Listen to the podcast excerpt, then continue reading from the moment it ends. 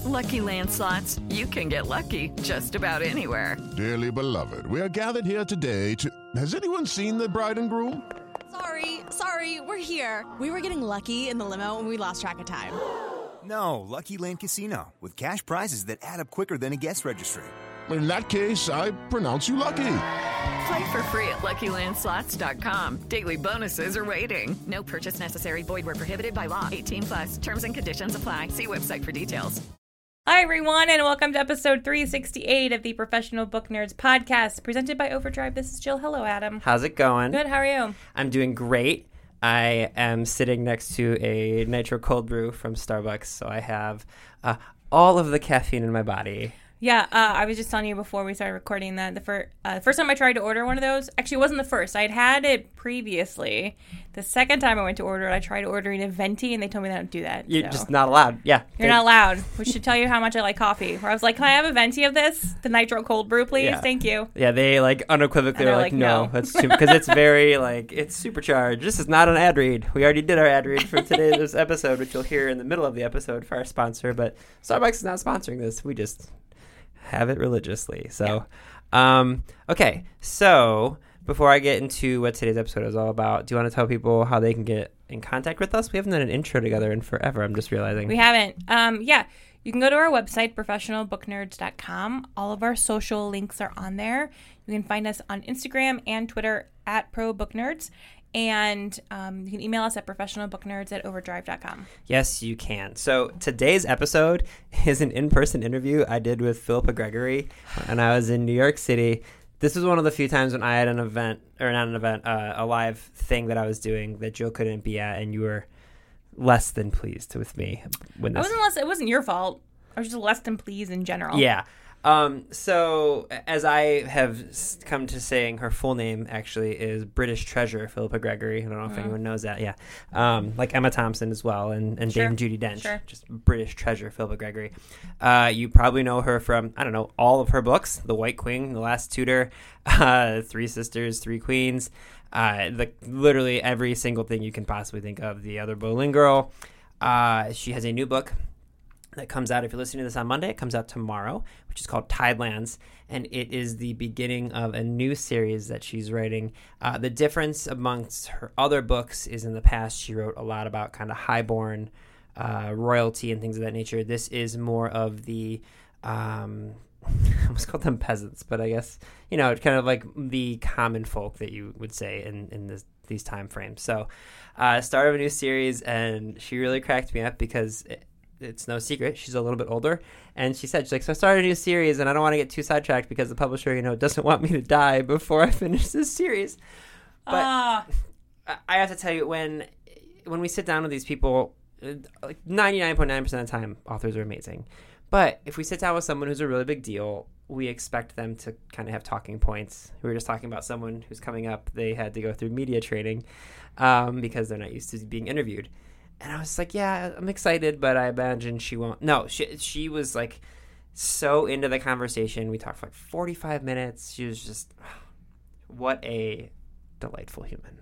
what a British treasure. What a British treasure. Exactly. So I'm very excited if you guys listen to that. Um, are there other things you think people should know about before? I don't think so. I don't think so either. Okay. All right. Well, I hope you guys enjoy uh, this very fancy, very British episode of the Professional Book Nerds podcast.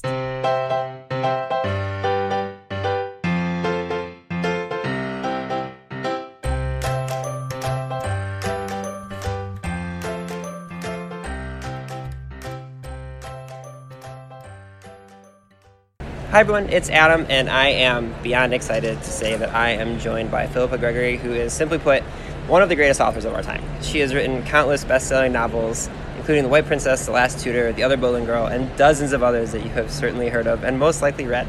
Uh, she is well known for bringing historical women out of the darkness of being lost in time and shining lights on their stories.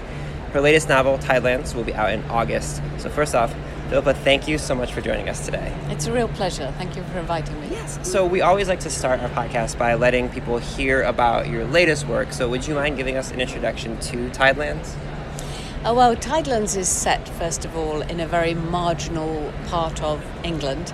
It's the south coast, not the beautiful white cliffs of Dover that everybody knows, and not the, you know, lovely uh, rocky coves of Cornwall that everybody knows. It's the south coast in Sussex, and it's an area that I know and love very well. I spent two or three years there when I was uh, a young woman, uh, working on the conservation of this harbor Mm-hmm. And the harbour itself is quite a small area. When the tide comes in, it's very, very beautiful. You know, little ships come in and bob about. And when the tide goes out, it's literally a sea of mud and reeds and, you know, remaining bits of water. So it's not at all a glamorous place. Right. But to me, it always had a very haunting, quite dreamlike sort of beauty. And in the novel, it's so important because it's a marginal place. It's pretty well forgotten by the rest of the country. It's not very prosperous, it's not very interesting. It's uh, a harbour, and outside it there is a little tiny island, and beyond it is the Isle of Wight. So I started off with this place, and then into it I, I found my heroine, and she's a midwife and a very poor woman. Her husband has deserted her, she has two children, so she too is marginal. Like she has to find a way to make a living in a world where it's not easy for women, it's very hard for single women. And her work is herbalism and midwifery. So she's working in a very marginal area. She's working in an area which, in the next decade or so, people are going to declare women can't work in, and the male physicians are going to try and take it over with what they have as like more intrusive methods of birthing and she's working in herbalism, which people are going to start defining as witchcraft. So she is really very much on the edge of survival, but also on the edge of respectability. And she also lives because she has the sight, because she comes from a family of women who have a real sense of the other world. She's on the sort of the margin of the real world and the liminal world. And so you have this character that I really love because she's very, she's not black and white, she's not good or bad.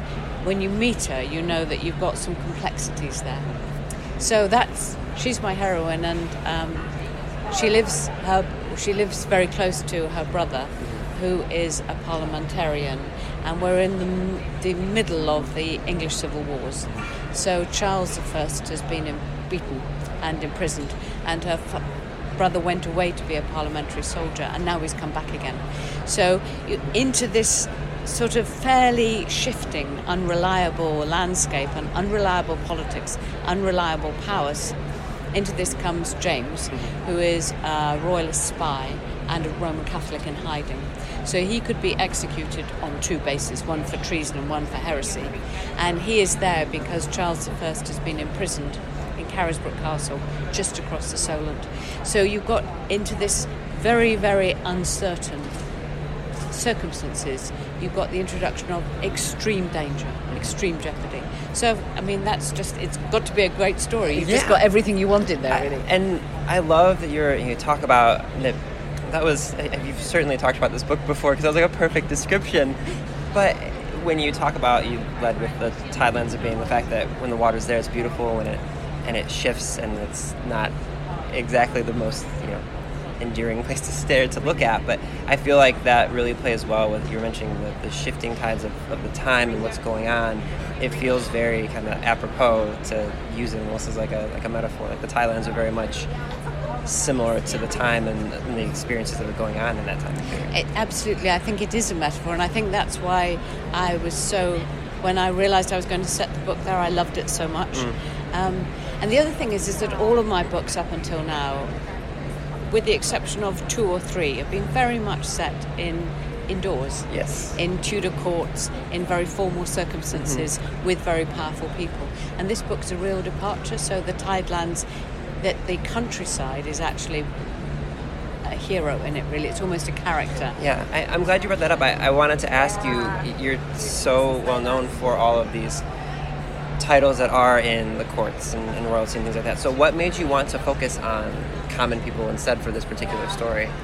I think for some time I've been feeling that although I'm writing about the courts, although people call them the Tudor court novels quite rightly and about the royal family, it's actually the the the experiences of normal women caught up in that mm. that have always been of interest to me. So, for instance, you know, before Anne Boleyn is a queen, she is a not very valued member of a not not even an aristocratic family. Mm-hmm. Um, Jane Seymour, equally not very valued member of a noble family, mm-hmm. but you know not great at that point.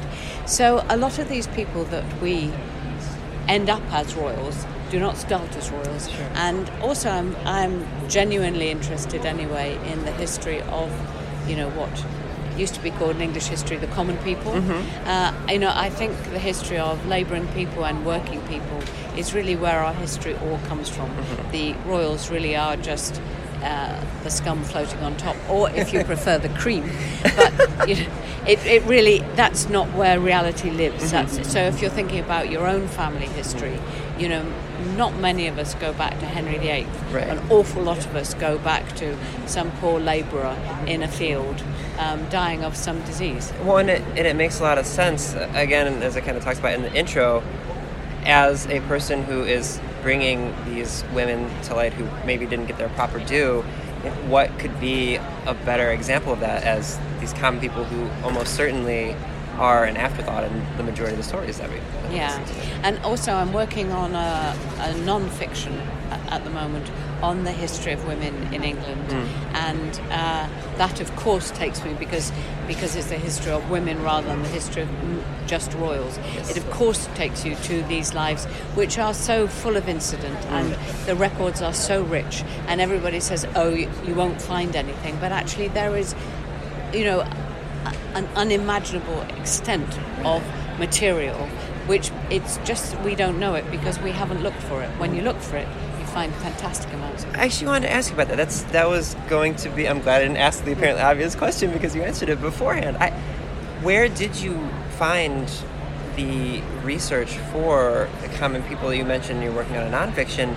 Eh, What types of stories and, and content is out there that tells you know how they live their daily lives? what there's a lot of is very very specialist very uh, boundaried uh, very very good history books so they are written by say medieval specialists or they're written by uh, Civil War specialists, Stuart specialists, um, or they're trade specialisms. So they're about medicine, the history of medicine, or the history of sex, or the history of childbirth, um, or the history of fishing. You know, so, or, boat building.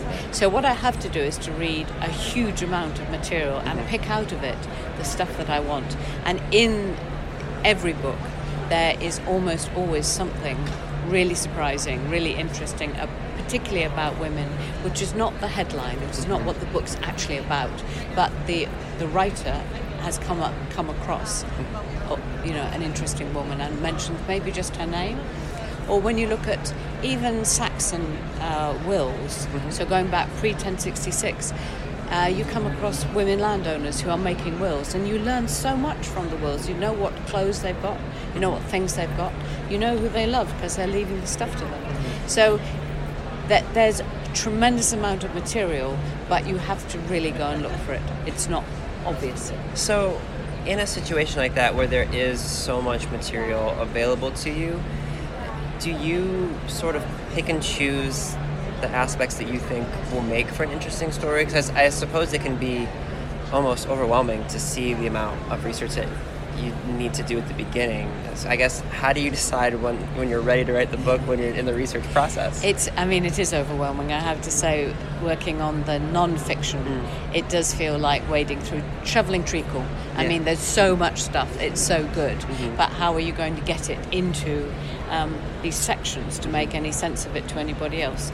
Um, writing the novel is a very, very different experience. It's very much easier because it's supposed to be a novel, so it's supposed to be fiction, so it's a work of art. So it, I go with my heart and with my creativity on that and it's very much character driven so i so it's what what do i want this woman to do what as i kind of watch her unfold does she do how what happens with the story and all the research is in a sense read and put away so i never work with a research book open beside me because i don't want it to sneak into Sure. the fiction It's just got to be that I really understand her world. Mm-hmm. So I know when she looks out of her front door, I know what's growing in the garden. I know where the sun's rising, mm-hmm. and I know where the tide is. It's always where the tide is. And I know that exactly, but I don't necessarily even say. So I might not even mention what she's growing in her garden in that passage, but I always know. So, so Tidelands is the beginning of a series, correct? Okay, so when you're creating a new a new series like this, and especially one, as you've said, it's it's fiction, but it's very much set in this place that exists and, and hasn't been uh, written about as much. How, when you go about a series, how much of the kind of whole arc of the story do you have thought out ahead of time?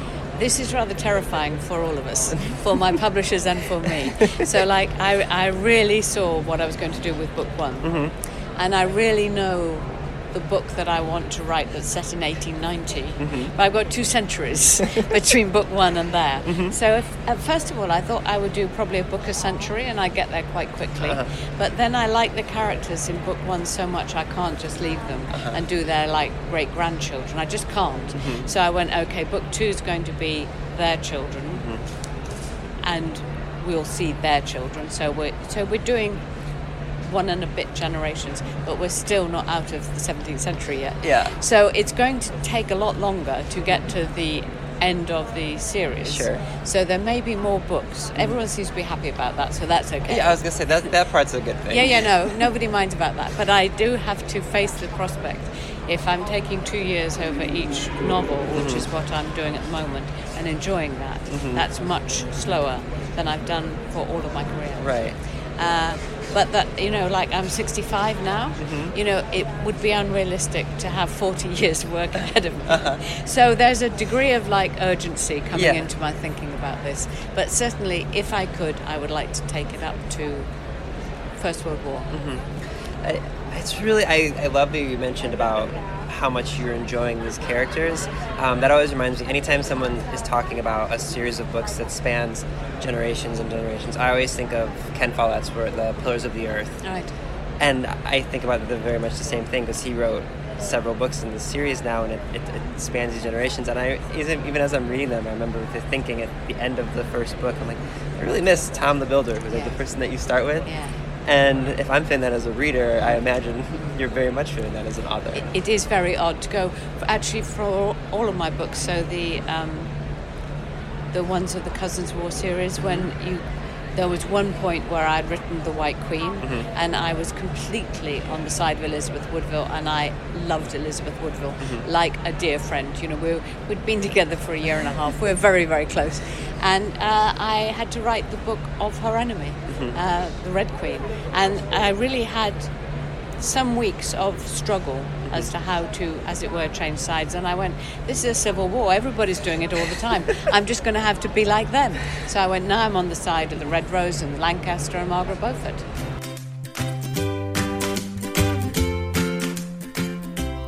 Today's episode is sponsored by Literati.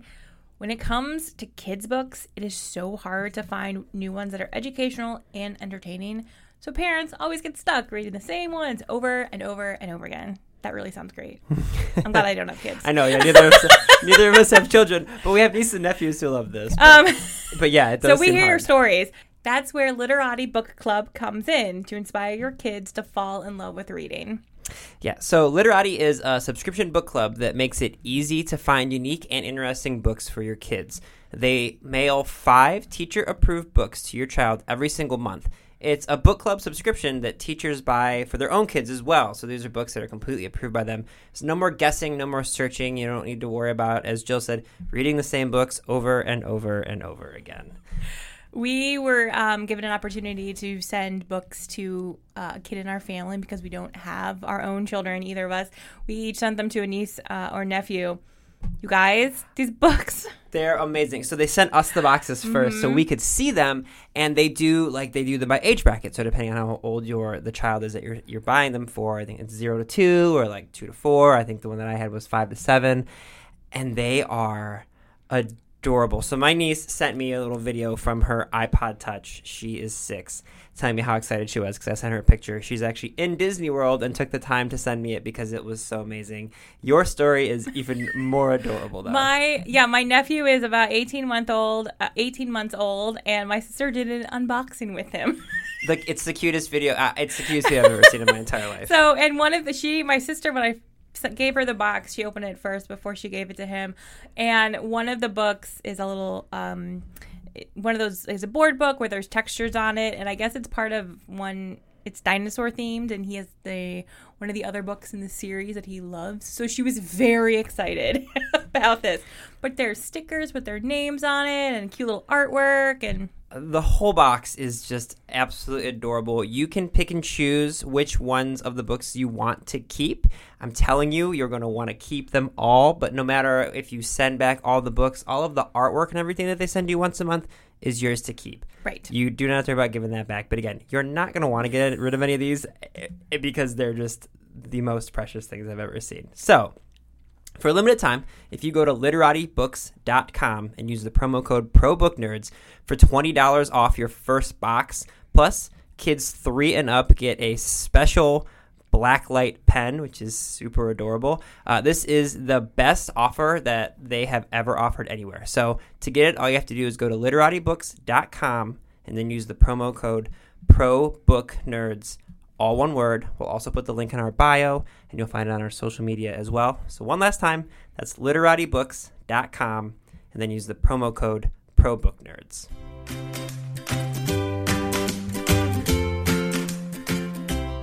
obviously when you're writing about one historical woman that has a counterpoint a counterpart that is an easy way to determine okay i should write the story about the other half of this but with so many women out there who deserve to have their story told. I'm curious how you sort of pick and choose who you want to write about. Is it just doing the research and finding one that particularly interests you as a, as a reader yourself? Yes, and it, it ended up, it, The Cousins' War is a sort of an accidental series that I found by a number of complicated ways. I found the White Queen and I knew of her daughter, the White Princess. Finally, the White Queen took me obviously to Margaret Beaufort, her enemy, her sort of lifelong enemy. But also in reading about that period, I realised that Richard III's wife, Anne Neville, is mm-hmm. completely neglected, but was a very powerful agent both in Richard III's decision making and life, mm-hmm. and also in her own in her own right mm-hmm. as um, the sister and the daughter of this king, uh, you know, as the daughter of the kingmaker. So you've got these extraordinary women, and one does naturally lead you one to another. Quite often, it's to someone in the same family, so it might be a mother or a daughter or Sure. a sister. But also, just reading the material, you just go, how is, why is nobody paid attention to this person? She's so obviously a powerful agent. She's so obviously worth a novel. She's worth a history book, and in some cases, there, aren't even biographies. Mm-hmm. So, the really famous one for me now, which is uh, Mary Boleyn, mm-hmm. uh, the sister of Anne Boleyn. So the one of them is the other Boleyn girl, depending which view you take. Mm-hmm. When I came to write the novel about her, there was no biography about her at all. There was nothing, and now there are four published biographies. So she's become, in a sense, a historically recognised character since she became famous in the fiction. Yeah. Extraordinary. So, you have a rich background in studying 18th century uh, history. Right? That was what you went to school for, I believe. Uh, yeah, I went to uh, the University of Sussex first of all to do my first degree, and that was English history. And then I specialised in the fiction of the 18th century commercial circulating libraries. And the reason for that was people borrowed books then, they didn't buy them, they were insanely expensive to mm-hmm. buy, and fiction wasn't considered worthy of the family library. Right. So you didn't really need to buy it, uh-huh. but you did want to read it because everyone else was reading it. so it was a really, really, really hot thing to borrow your fiction. Mm-hmm. And you all went to the library, and it was a very big social place. And if you remember Jane Austen, for instance, Northanger Abbey, mm-hmm. they're all every day they go to the library to see what's in and to see uh-huh. their friends. So I thought it'd be really interesting to look at what the libraries were stocking, mm-hmm. and that that would lead me to what people were reading in the 18th century, which would give me an insight into what their fantasies were and what their dreams were. uh, in a way that the more pedestrian descriptions wouldn't. So that was why I wanted to do that. So while you were studying this, it, it seems to me, and I want to, I don't want to project, but it seems like while you were doing all this studying, it, to find these stories and these fantasies, it, did it feel natural to you even when you were going to school that you wanted to do this studying and this research with an eye with an eye on writing these stories, or No, it's the funniest thing that I really thought that I was uh, going to be a history professor. That I was, I got my PhD. I was aimed at actually a women's college. I wanted to teach in what, either Oxford or Cambridge, and uh, women's colleges there. And I wanted to teach uh, really the rise of feminism and um, the Gothic novel, which is the absolute contradiction of it. Um, and uh, you know Margaret Thatcher, who is so popular in the States, but I have to say not so much in England at the time, uh, decided to close the English literature departments of many universities and freeze the posts, so I couldn't get a job. So while I was applying for jobs and not getting jobs, um, I started writing a novel, and I then realised that I'd actually served the finest apprenticeship you could have, Right. which was that for three years I had read non-stop 18th century novels, mm-hmm. which is when the novel form was invented. Mm-hmm. So I couldn't have read a better load of novels for my purposes. And so I, when I started writing my first novel, although it was my, absolutely my first novel, I was very experienced in how a novel is put together. Mm-hmm. I wrote it very easily. um, I'm going to ask an impossible question, but do Okay. you have a like a favorite book from that 18th century literature that you were reading? One that like really jumped out. Um, I think the I think the really outstanding one is probably Tristram Shandy, Laurence Sterne's Tristram Shandy, because it's so modernist and it's so uh, terribly funny. Uh, it's never openly bawdy, but it's fantastically suggestive. So you know anybody could read it. Uh, in all innocence, and just get the obvious jokes, and yet there's an undercurrent of really, really funny jokes. And he's real he's really playful with the reader so he says it's going to be the story of his life. And i think you get to book four and he's not even being conceived. And he's explaining to you all the difficulties that his parents had in conceiving. It's just terribly funny but it's massive. Nobody reads it these days. But it's it is a i mean it is one of the great founder novels of literature. So when you say massive, like how how large are we talking? I think it's something like 20 volumes. Oh, I wow. Mean, I mean, really massive, really Oh, wow. massive. But that's, you know, that's, they didn't have television. they didn't have aeroplanes. Mm-hmm. Yeah. Mm-hmm. You know, like it took you forever to get anywhere. And most of the time you didn't go anywhere. Yeah. Mm-hmm. And there was nothing to do. So, you know, when people say kids today don't read, you go, thank God. because they have fascinating other lives. Uh-huh. You know, whereas in the 18th century, or me when I was at university, nothing else Yeah, to do. I, it's so funny you say that. I um, who have been listening to our podcast know this. I'm a huge Russian literature fan. Okay. And I finally this year, my I tackled my white whale. I, I read War and Peace at the beginning of this year. Yeah. And I like to joke with uh, with everybody. It makes like I think it's like 1,200 pages, and Yeah. it makes like a beautiful 800 page novel. And then Tolstoy put like 400 more pages Yeah, of just people rolling over while they're dying, and it's just a whole lot of it. But I I dare to say, I don't think it's that great. Mm-hmm. I know it is the original historical fiction, supposedly of Sure. all time. I think there's whole chunks in it I don't like. oh yeah, Do you do you have a favorite? In return, then, what is your favorite Russian novel? Oh man, so I love the Brothers Karamazov. I think is my favorite.